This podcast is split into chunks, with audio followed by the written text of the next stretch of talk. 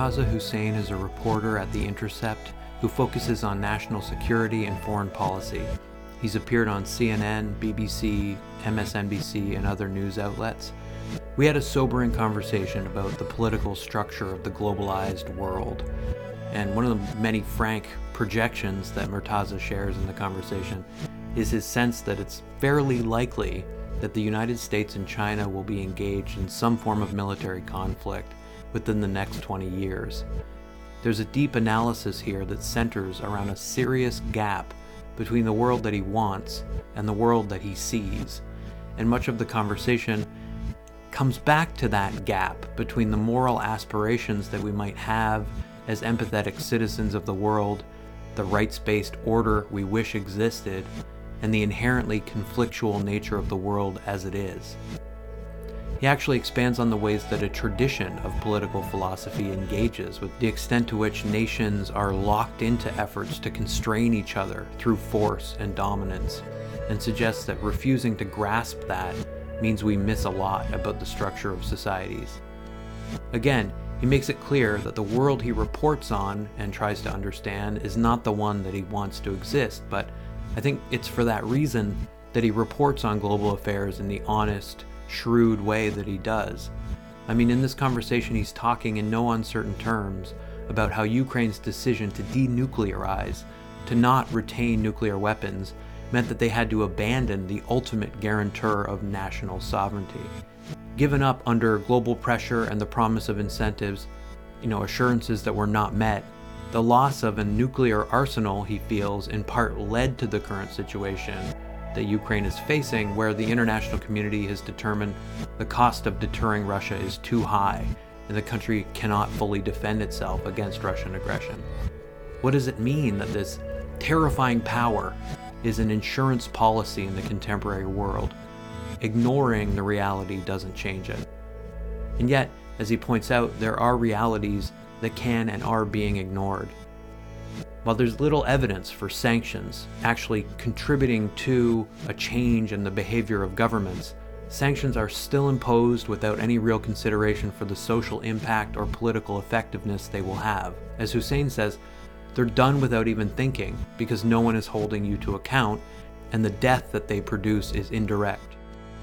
So, in terms of the United States positing itself as a benevolent actor by imposing sanctions or even arming Ukraine, it's unclear whether anyone in the global community actually feels that it wipes the imperialist record of the US clean, just because it currently seems to be on the right side of a military conflict.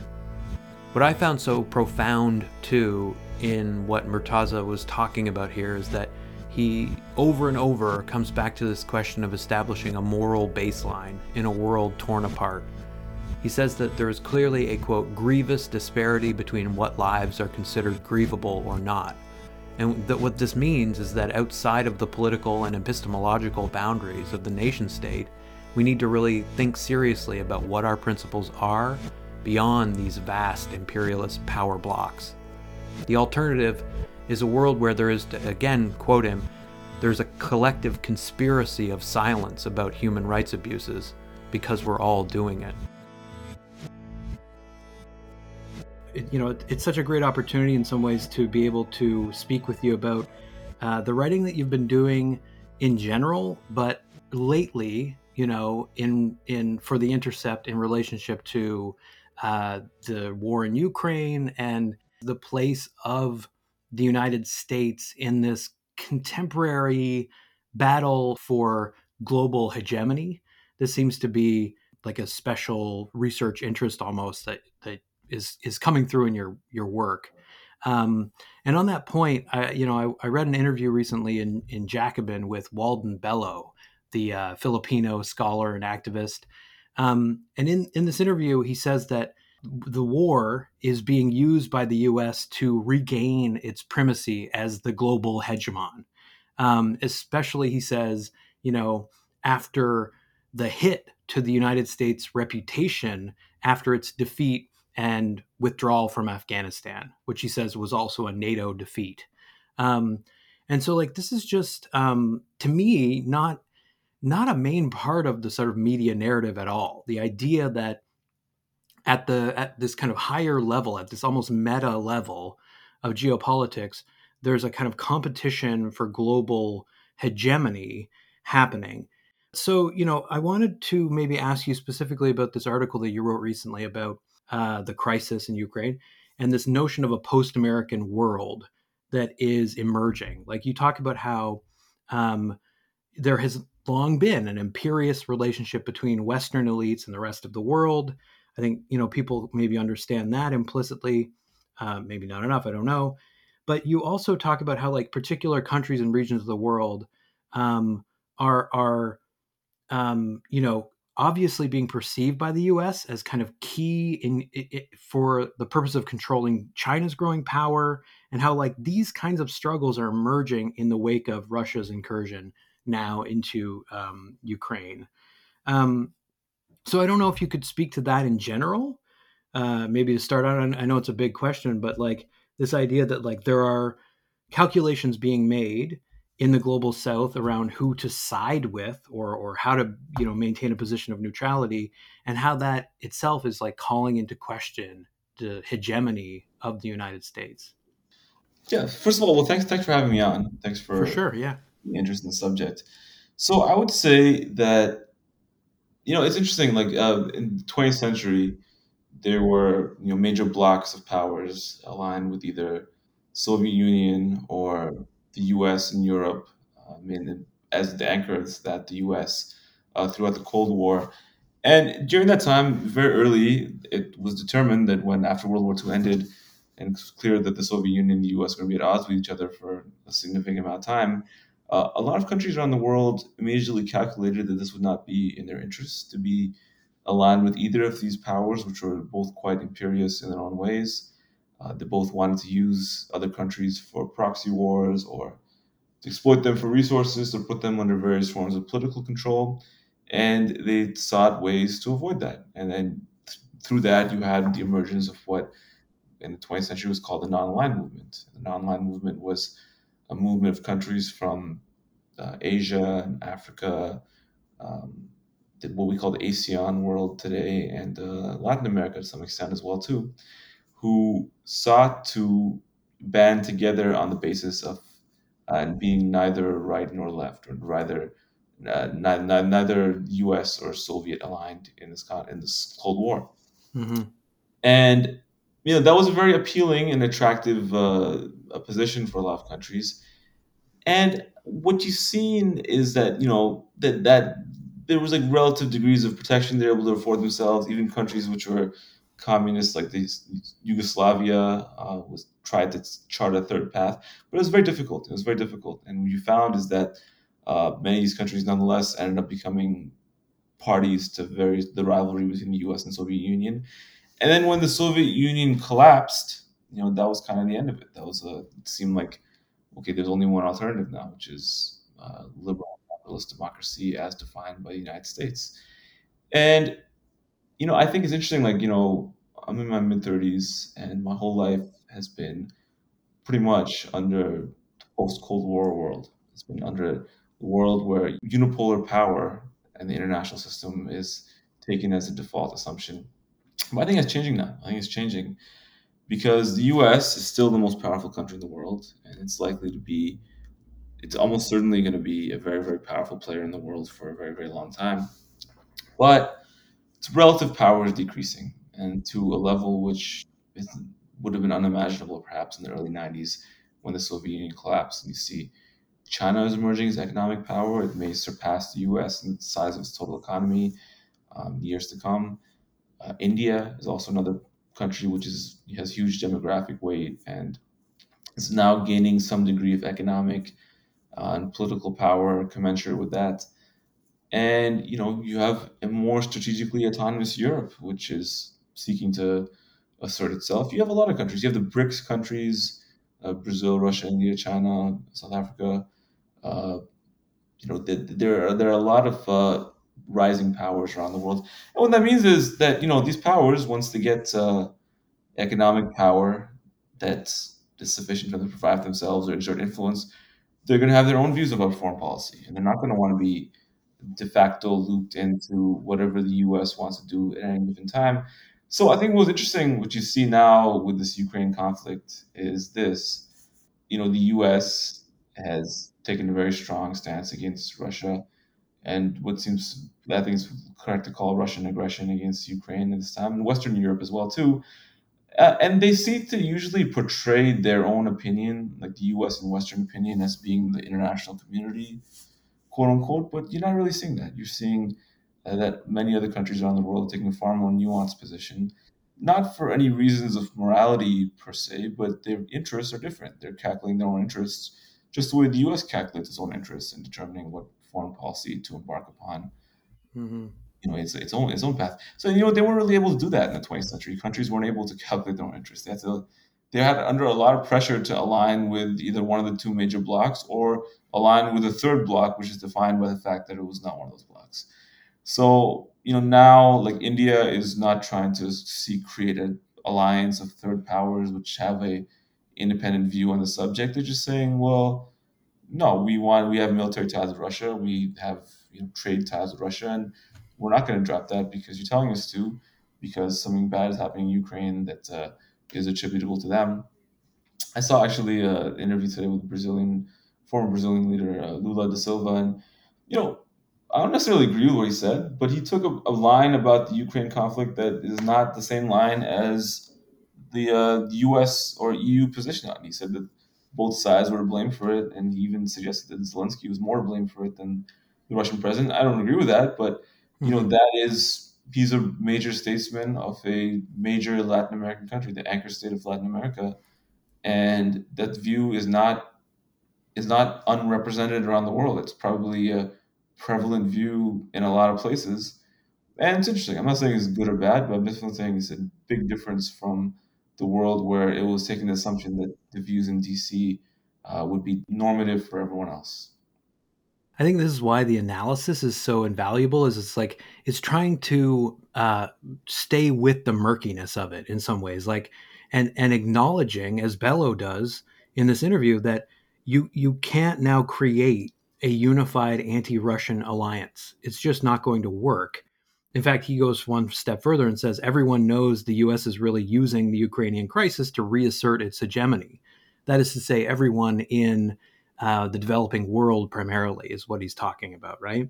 Um, nations that, as you point out, um, in the 20th century were primarily not in charge of their own kind of destiny uh, or not able to make these kinds of autonomous calculations on their own behalf. And and I think so much of your writing is about trying to expose how these calculations are often on the basis of um, like you know life and death considerations around how to feed your population how to fuel your population these kinds of things. Like you talk about you know there's a, a, phrase for example in the article where you write morality aside there are concrete material reasons that you know indians are choosing to keep ties with russia. Um, and and you talk about like how, how, african countries are keeping ties partly due to food supply concerns. Um, and also secondarily perhaps like the fact that Russia represents a quote alternative to the West for investment and security support. Um, so it's like it's really interesting for me to kind of think about the ways in which outside of this kind of uh, uh, unipolar um, you know world, um, morality and a kind of crude materialism are running side by side.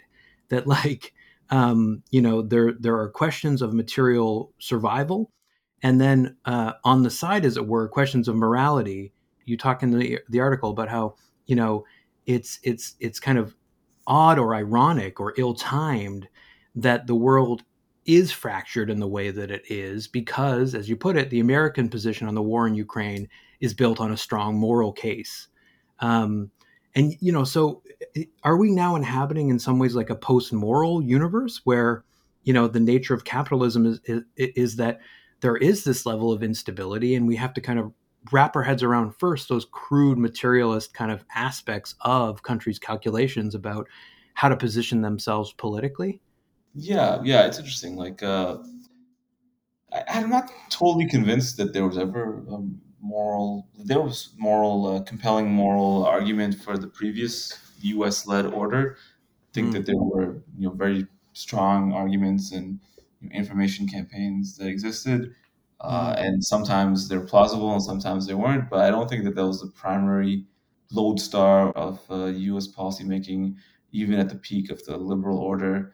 Uh, you could say I, I, do think I'm not saying that it's completely immoral. I just think that uh, it was probably exaggerated the degree to that to which that was a very salient calculation uh, in U.S. foreign policy decisions. Mm. Like freedom as morality, in some sense. Yeah. Yeah, the defense of human rights. I think sure. it's, very, very implausible. But you know, it was a compelling narrative, and it was mm. a hmm. compelling aspirational narrative, and I do think that they paid lip service to it, and I actually think that the lip service, eh, like I think people disagree with me about this in some cases, but I do think that lip service is sort of better than nothing, because at least uh, you know you're acknowledging the legitimacy of a particular moral position, uh, by which you could be theoretically shamed out of it, or uh, you you're setting a baseline for others' behavior too, even if your own behavior doesn't live up to it to a degree. There's a, I think there's a degree of hypocrisy which cannot be borne anymore. And you know, to see a world where there's a collective conspiracy of silence about human rights abuses, and everyone agrees it's not something to talk about, and it's not something to criticize others for because we're all doing it, uh, that would be worse. I think that that would be, in a marginal but significant way, would be worse than a hypocritical uh, U.S.-led world order. Uh, there's a saying that uh, hypocrisy is the tribute that uh, vice pays to virtue. Mm-hmm. I think there's, little, there's some truth to that. And, you know, th- this question, I think you made an interesting point about is this crisis being used to reassert U.S. hegemony? I think that something actually quite interesting is happening is that the reason that U.S. hegemony decreased over the last 20 years was because I think the number one reason for that is that US elites were seen to be incompetent. So they kept as saying that they were going to deliver X, Y, Z thing. Uh, instead, they kept delivering disaster upon disaster. It was, you know, we saw this in Iraq and Afghanistan. Up, up to last summer, we saw this in Afghanistan. Uh, the mm-hmm. collapse of the Afghan government, just humiliating defeats again and again, and apparent lies and failures. It's complete, like a whole generation's perspective was formed based on observing this, myself included. But you know, something interesting in the last three months, you saw something which you haven't seen in a long time, which is that U.S. security elites have looked pretty competent, and they've looked especially competent in comparison to Russia. They've correctly predicted things, events that were going to take place. Uh, their logistical acumen has been demonstrated quite effectively. Uh, they've been made the Russians look really really bad in many many ways in the last uh, two three months, and I think that the number one uh, determinant of legitimacy of any system is not how ideologically coherent or moral it is; it's the level of faith people have that the elites behind the system are competent. I'll give you another example. Like I know I've talked a lot of people, uh, Chinese citizens, about this in the past, and you know I talk about the Chinese Communist Party and these people are not communists and they're not like they're completely ideologically agnostic but and they don't like everything the government does but they're like you know it's undeniable they've built all this infrastructure. It's undeniable people have gotten richer. Mm-hmm. so you know regardless of what they're doing they're doing something right. Um, so that's a compelling i think that's the de fact the default most important uh, determinant. So i think that yeah us hegemony is being or us influence you could say is being revived right now by the crisis in ukraine but I think it's because of their own uh, effective response to that crisis. If they'd responded ineffectively, if if the Ukrainian government had completely folded immediately, uh, the way that the Afghan government did in the face of the, an attack, right. the Russian attack, then I think that you'd be talking about how the empire is just completely over. We'd be talking about, you know, getting the pitchforks out for U.S. elites because they clearly do not have any legitimacy or ability to govern not because you know of any morals. That's not really like aside aside from the point, aside from the morality of whatever happened. Just the fact that people were clearly idiots and they're getting all this money and they're just wasting it. and They don't know what they're doing. We have to get them out of here. Uh, but that's not the case right now. And you, in Europe, you can see that effectively a lot of Europeans, you know, they're very glad that the U.S. is there because uh, without the U.S. backing, you'd be seeing a lot more Russian aggression beyond well beyond uh, Ukraine. Yeah, no, I think like that's that's again kind of like just an undeniable kind of uh, empirical observation in some ways that you know um, hegemony is dependent on whether you can demonstrate a certain kind of competence, coordination. Like you've written on Twitter about the United States, again, like morality aside, being very capable in certain like logistical ways, right? Like just being able to command a supply chain and being able to coordinate these kinds of things. Um, being able to run a state effectively and provide power and these kinds of, you know, um, there's all kinds of chaos in the system at the same time. I think, um, you know, in the in the structure of the political system in the United States, for example, we're seeing the ways in which you know, my God, like a a, a leak of a draft Supreme Court decision can make a country erupt and and split apart.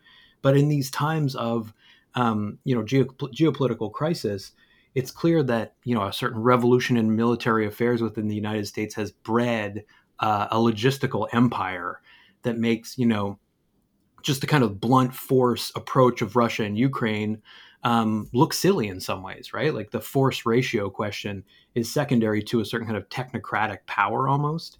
Um, and on that point, you know, I wanted to uh, maybe ask you some questions about this book that you uh, recommended that I, I, had some, you know, some kind of issues with certainly, uh, but that is like undeniably insightful in terms of giving us a peek into the ways that the United States kind of almost perceives itself as a military power, you know, a, a country that spends more on, um, you know, its defense, defense budget than any other country by far. Um, the book is uh, The Strategy of Denial American Defense in an Age of Great Power Conflict by Elbridge uh, Colby. And, you know, it's, it's about, um, you know, the, the ways in which the United States needs to adopt all kinds of strategies of, of really he literally uses the term wrath, right? Like strategies of kind of imposing its military will on on the world in order to prevent what Colby clearly fears is a, a, rising Chinese hegemony. He says, you know, he calls it Chinese hegemony and its baleful influence at a certain point. Um, and there are all these kind, of, and it seems to me like it's a book built in some ways around a uh, uh, a fever dream, a fantasy that may come to pass, which is about, you know, he literally imagines all of the rest of the world's power aggregated against the United States and then coercing uh, the U.S. And you know, I wondered, you know, what what you gained, I guess, in some ways from reading that book, and and in particular, like you know, as a journalist, how you incorporate research um, like this, uh, you know, into your own writing. Like you are reading this kind of scholarly literature on interna- international politics, and you know, it is separate. I have to assume from your own politics, and you keep it probably, you know, in the margins of your writing. But like this is a book that literally you know, talks bluntly about the states that matter most and ranks continents by degree of power and how advanced their economies are and so on um, without any real consideration throughout the book of of like morality. There's no real engagement with like justice or decolonization or climate change. Like those are not considerations for Colby. Really, he fundamentally says um, might is right. You know. Um, and and so like what did you i guess gain from reading that book and how does it sort of help you understand the world like a book like strategy of denial yeah, yeah. So I I try to read as broadly as possible. I don't think I need to per se for work. I just find that it makes gives you a better, deeper understanding of. Uh, you know, it's good to read everyone's perspective and to know where everyone's mm-hmm. coming from, and also historical context is also good. And you know, it's interesting. It's like you're absolutely right. That, that book has no discussion about. Uh, it's an amoral perspective on these subjects, and it uh, takes a certain a certain configuration of the world for granted and you know, it's a spe- specific uh, historical tradition of politics that goes back all the way to Thucydides, who's a famous Greek historian, and, and wrote a famous book called History of the Peloponnesian War. And that book was about you know the war between these Greek city states many thousand years ago, and taken take took as took an assumption for granted that the world is by nature conflictual and rising powers which are constrained by other powers which will, will inevitably uh, seek to free themselves from the constraints of those powers by force. And that's how uh, athens and sparta came to conflict with one another. And there is a lot like a lot of people us elites are classicists or people who are educated in the classics and they pretty understandably based on that parallel they view the situation between athens and sparta as analogous to that between the us and china and this book as you described it it's basically it's a you know do everything you can to constrain how do we constrain china's rise what are what are the options on the table every option every time frame how do we do that? And what are the what realistically are the stakes for the United States, according to this gentleman, mm-hmm. if we fail to do that? And, you know, there are things in that book you mentioned, like he just it's like kind of glosses over. It takes things very very simplistically in some ways for purposes of an- analysis. And you know, the things I don't like, the things that I personally I have opinions. I have like opinions about. Uh, you know, I, I'm not one of the uh, the book. The book talks about creating an anti-hegemonic alliance in Asia to work together to constrain China's rise. Because it is true that a lot of countries in Asia are very, very afraid of the implications of a Chinese superpower because they're right next to China. And China is his past, uh, in the last century, his past uh, behavior at, at times it has power has been very bullying. So they have a lot of interest in having another power come and balance them. So, for instance, he wants to have one of the countries as the anti-hegemonic uh, one of the anti-hegemonic powers to be India, and India is mm-hmm. going through a lot of changes right now. The government is extremely far right and hostile to minorities, and you know all the things that China doing in that sense, they're doing it maybe like as much or more. And you know, but the book takes it for granted that set all that aside, are they powerful? Are they powerful enough that they can help us stop this other power? And if so, then that accomplishes our goal, and that's what we're looking at here. So is that like the world that I would love to see or want to see or aspire to see? no, it's, it's not. But that said, I do think that it's kind of the way the world is in a way, arguably, not all times, but many times. And it doesn't mean that it has to be that way, but to not uh, engage with it or to not understand it, I think it would result in missing a lot of what takes place in the world, mis- misunderstanding uh, what's actually happening and so forth. If the U.S. were to assemble, if they had a more, you know, actually, I will say that the U.S. actually used more arguments to make its argument against China. I mm. think cynically to some degree. Like for instance, the Uyghur issue is something that's been brought up a lot by U.S. elites. I don't think that they actually care about this issue that much, but I do think that it's an issue which they know has moral resonance with people. Okay, they're making human rights of China an issue. They're using it cynically because they have a rivalry with China for other reasons but maybe there's some good in that because it might help some people and also it sets an international baseline that you know human rights are something you might get shamed for if you're in the depending on your circumstances mm-hmm. and you know I, I think that it's just i think this is very likely that the world will play out this way and i think on a time frame not that I think it's good not that I think that should play out this way or I think that it is not avoidable i think it is avoidable but i think it's very very likely that U.S. elites and Chinese elites are going to determine that their interests are completely at odds with each other. Uh, I think that they're both rational, and there's not any realistic chance of nuclear war between the U.S. and China. But if there is not a limited war in Asia between Asian countries and against China, with the U.S. supporting in the next few decades, I'll be very surprised. I'll be very surprised. Right. And because they're all talking about it, they're all talking about it, they're all concerned about it not because they hate China per se, but because it's inevitably it's inevitably a conflict when a new superpower emerges. It's like I'll give you an example. When Latin America, when the Monroe Doctrine was fomented in Latin America, there was not really any chance for the Latin American countries to resist that.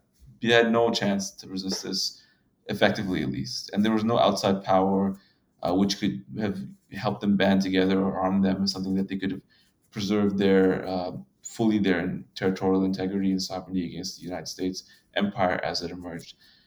These Asian countries are in a very similar situation to the countries of Latin America at that time, and they do kind of have a chance. They do kind of have a chance because you know they have collectively a lot of more wealth than Latin America at that time, and they have an outside force, which is the U.S. in this case, which is also on the same page and willing to arm them. So I think that is a very important uh, important to understand, and um, I think that alternative sources of world order or movements based you mentioned on climate change is also I think a very promising idea. I think that could uh, that could also be another way that people organize themselves and uh, according to shared interests across borders. Yeah. and I hope to see that emerge. But it's not the most uh, likely thing at this point, and, and that doesn't gives you no pleasure to say that. No, I hear you. Um, and like this is something I gained from the book. I mean, as much as the book sort of upset me, like I think it's I, I wrote to you that it, it made me realize how utopian I am, like how much I just want to believe that these things don't exist. Um, the insistence by Colby that we should not expect the contemporary environment to be different is eye opening. Like that's literally how he puts it.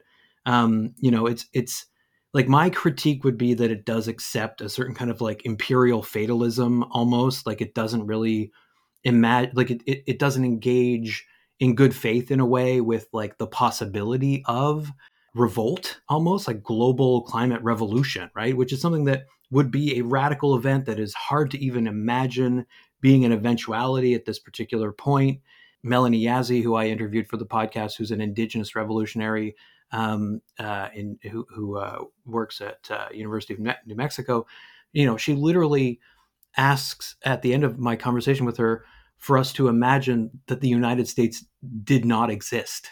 asks you to imagine the United States not existing as a way out of this kind of hurtling toward climate catastrophe.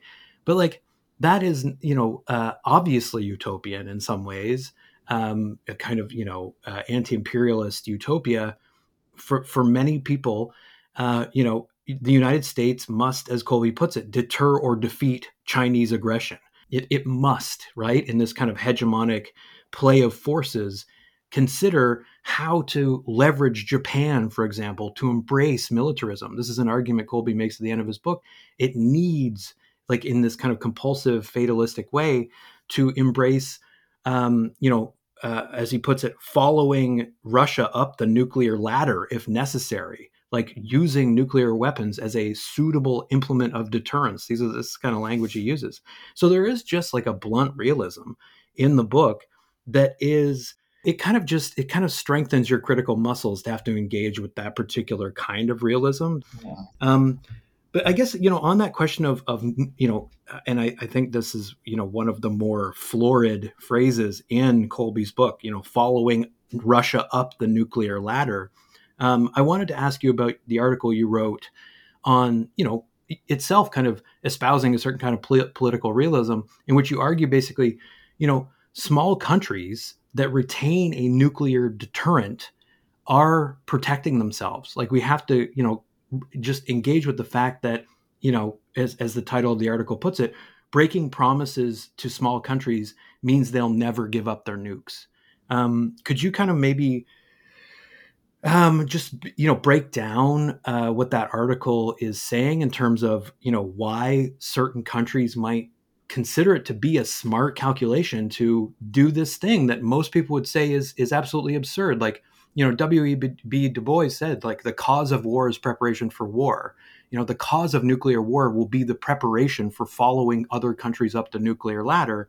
But how is that now, in some ways, inescapable in the current moment?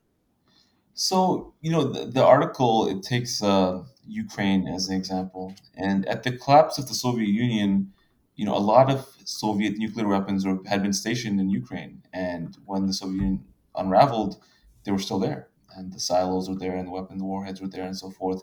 Mm-hmm. So the newly independent Ukrainian government had a choice, and the choice was effectively that you know they could keep these weapons, and doing that would require significant amount of investment in maintenance upkeep.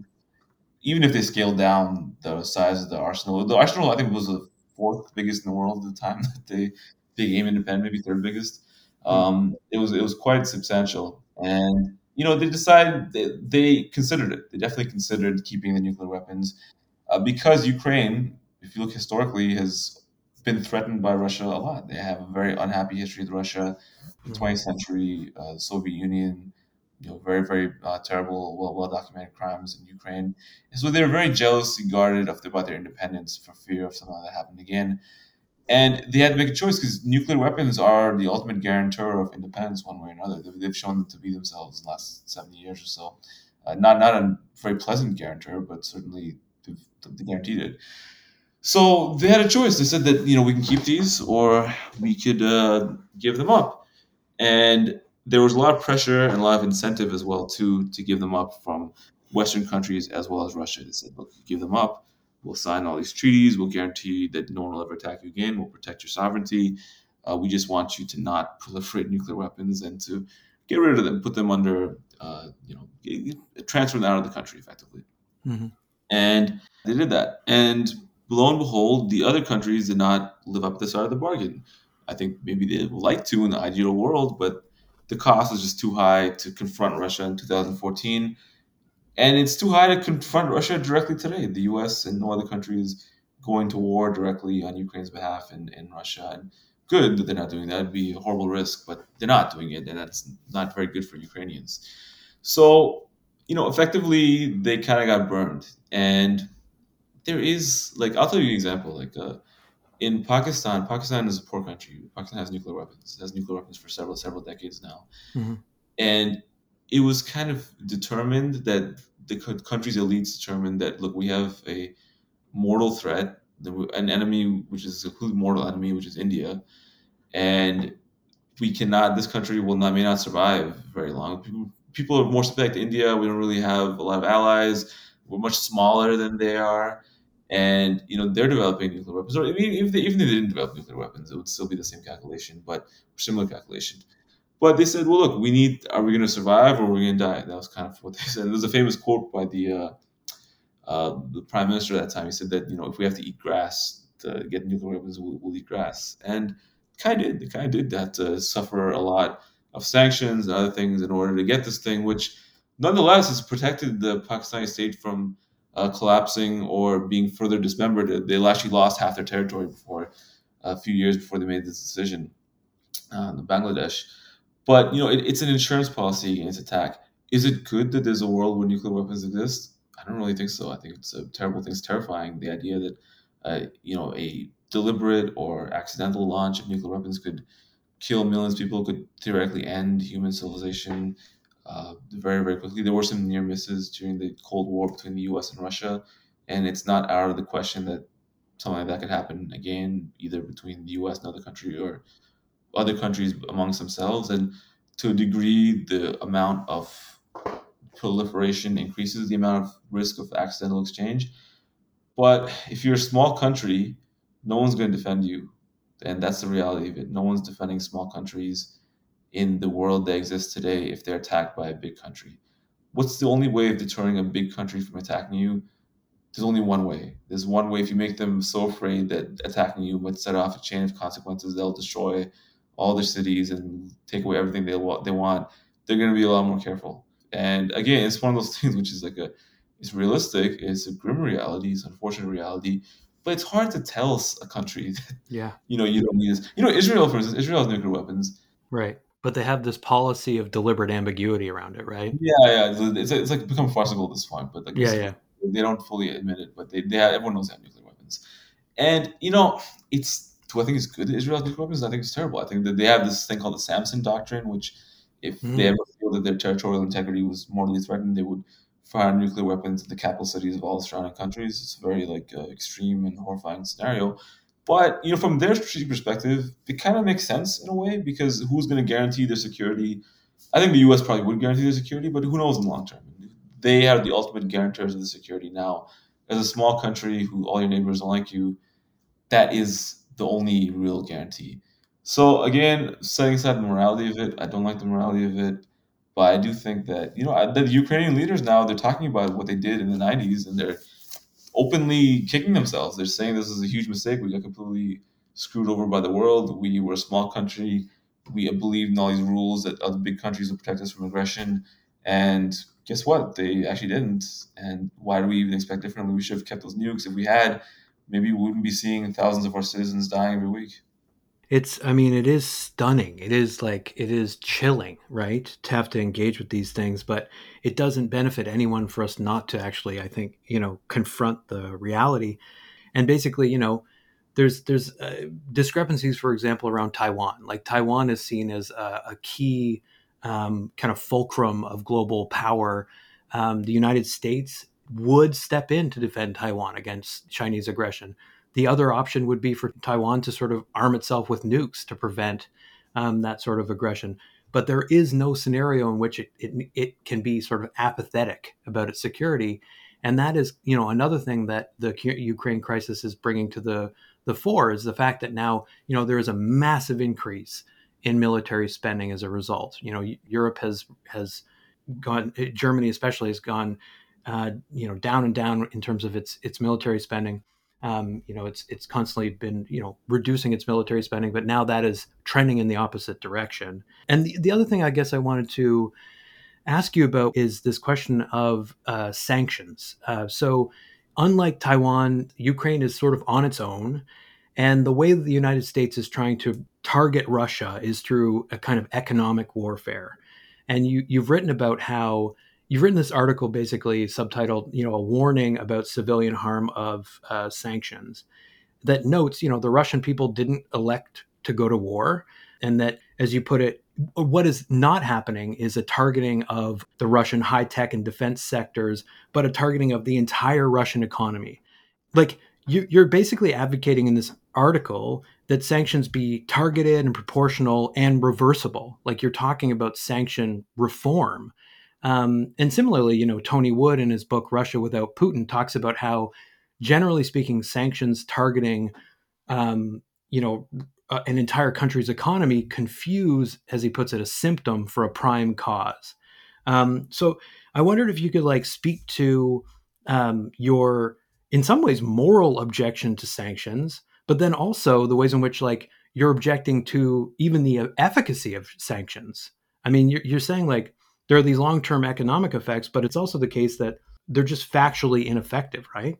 Yeah, yeah, absolutely. Um, what what is the goal of, theoretically of sanctions when they're imposed? The, the goal is to change the behavior of a government that's being sanctioned. Mm-hmm.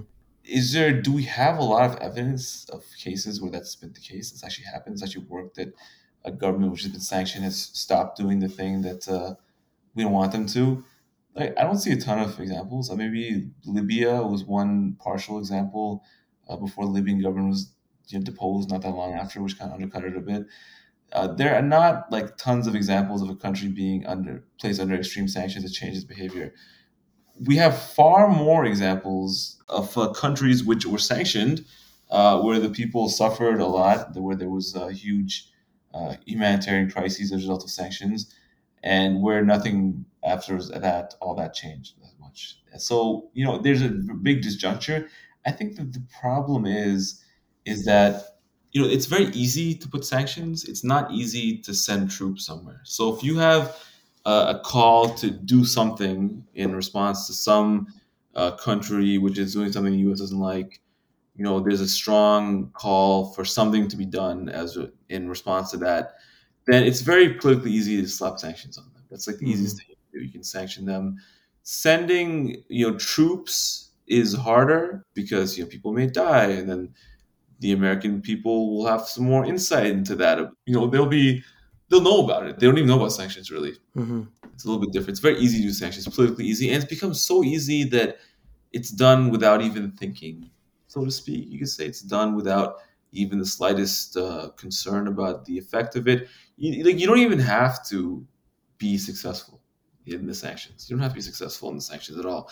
You can be unsuccessful, and it doesn't really matter. No one's holding you to account. So I think it's just become very easy. And then you know because the deaths from sanctions are indirect, like who's going to notice if uh, people are starving to death in a country which people can't find on the map, or hmm. who's going to notice if uh, you know people in a country who used to be middle class are now very very poor you know uh, it's not going to come to people's attention uh, that much as, as it would if there were killings taking place at the hands of us troops for instance mm-hmm. so effectively you know i think i think that's the main uh, the main reason they're overused and if you look at the record uh, these overuse of despite being you know non-violent quote unquote uh, these sanctions do kill a lot of innocent people and they're very indiscriminate and look this is war in Ukraine happening right now. You know, uh, my personal opinion is that is very wrong, and the Ukrainian government and people should be supported in defending themselves against and uh, clearly it's aggression and invasion by another country, probably the most naked form of aggression you can get. Uh, I don't think that the correct, I don't think it'll be an effective response. Really, it's a non sequitur to just turn around and make sure so the Russians can't uh, you know, withdraw from their bank accounts, um, you know, in X number, X amount of time. It doesn't really make a lot of sense. It's very easy to do. I think what would make more sense is to do something which changes the uh, order of battle or changes the uh, changes circumstances on the battlefield in Ukraine, which the Biden administration is doing, which is arming the Ukrainian army. I think that that's much more preferable. I, am not in favor of arming irregular militias like Azov battalion or what have you. I think that's mm. very dangerous. We start arming not irregulars. But as long as it's a legitimate central government, which has legitimacy in Ukraine, then you know arming it is not an insane response to a situation when the war has already begun. They're not beginning the war. Yeah, I mean that's it's definitely hard to um, argue against. I've heard, you know, people try to make uh, coach an argument against arming Ukraine. Um, you know, the fact that it's not going through the proper channels that you kind of gestured to that, like it may, it may be going to into the wrong hands. Um, but it's it's hard to and, also the fact that you've got this um, you know a boon for the defense industry you know uh, Raytheon and, and these companies are are talking openly about how it's a windfall for them and so on. But at the same time if there is this naked aggression how do you repel it? It's just a blunt fact. Um, you know I, I guess the thing that I feel like I, I should ask you about is the the question of to what extent um, there is this kind of hypocrisy with regard to kind of the grievability almost of lives, as some theorists have put it, right? So, you know, you talked about the cost of sanctions in in countries like Iran, Afghanistan, Venezuela, and Yemen, where you've got economies collapsing and huge numbers of people starving, um, and and the fact that sanctions are far away and calculated through this kind of like demographic research rather than through direct the kind of war of images, as it were. And so there's there maybe is not enough pressure because of that for the U.S. to reform its sanctions regime, and and you know part of that uphill battle um, for for many people in you know in African countries and in South America is is actually trying to make visible the extent to which a certain kind of ethno nationalism or racism is at the heart of the United States backing Ukraine in the way that it is right. So the fact that racism, uh, it, it, there's been racism against Afri- African refugees trying to escape Ukraine. There's been uh, a real disregard for Palestinian life, for you know the people of Yemen. You know, the, the United States is not, for example, rejecting uh, energy from or oil from Saudi Arabia, but it is you know sanctioning Russia and so on could you do you know we've made a, a, habit in this conversation of dealing with particularly problematic and tricky issues. This to me is the hardest one in some ways to negotiate. This question of how the world is still stratified in terms of geopolitics by uh, uh, questions of, of racial belonging. How do you see that kind of playing out in in this war going forward and how you know how is this how is this war kind of exposed that for the rest of the world? Yeah yeah. You know it's a very very good question. It's an excellent question. And it's something i've been thinking about quite a bit since it started. I, there's absolutely a double standard. Not double standard is un, under probably understating it. There's a grievous uh, it's a grievous disparity between what lives are considered uh, grievable or not um, and it's clearly there's a racial and cultural tracking towards it as well too. If I were to steel man the argument, I would say that you know, of course, uh, Westerners care about uh, the lives of other Westerners or people who they perceive as Westerners more because there's cultural affinity and historic affinity and there's proximity and so forth. And if you look at the Middle East or Africa, Middle Easterners and Africans, they also care about people in proximate countries more than they do about distant people. I think there's some truth to that, but there's also there's this, you know, there's like this hypocrisy where when it's convenient, you could say the U.S. elites will say that you know we speak for all humanity when we speak. They, they take that position when it's convenient, and when it's not convenient, then they pivot and say that well, obviously we care about our own people more than other people, and you know it's very uh, it's very like slippery sort of uh, reasoning. I, I think that we have to step back and we have to just look at what are our principles? What are our principles here, independent of what the U.S.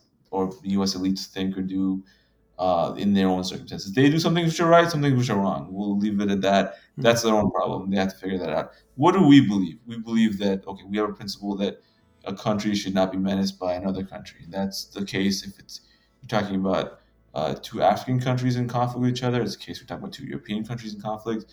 It's the case we're talking about two Middle Eastern countries in conflict or Latin American countries. A large country should not invade another country. You should not settle its differences with another country by force. That's something which we think is wrong.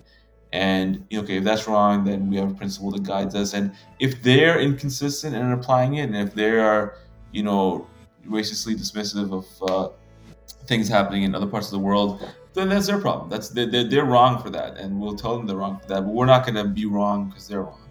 That's kind of the way I think about it.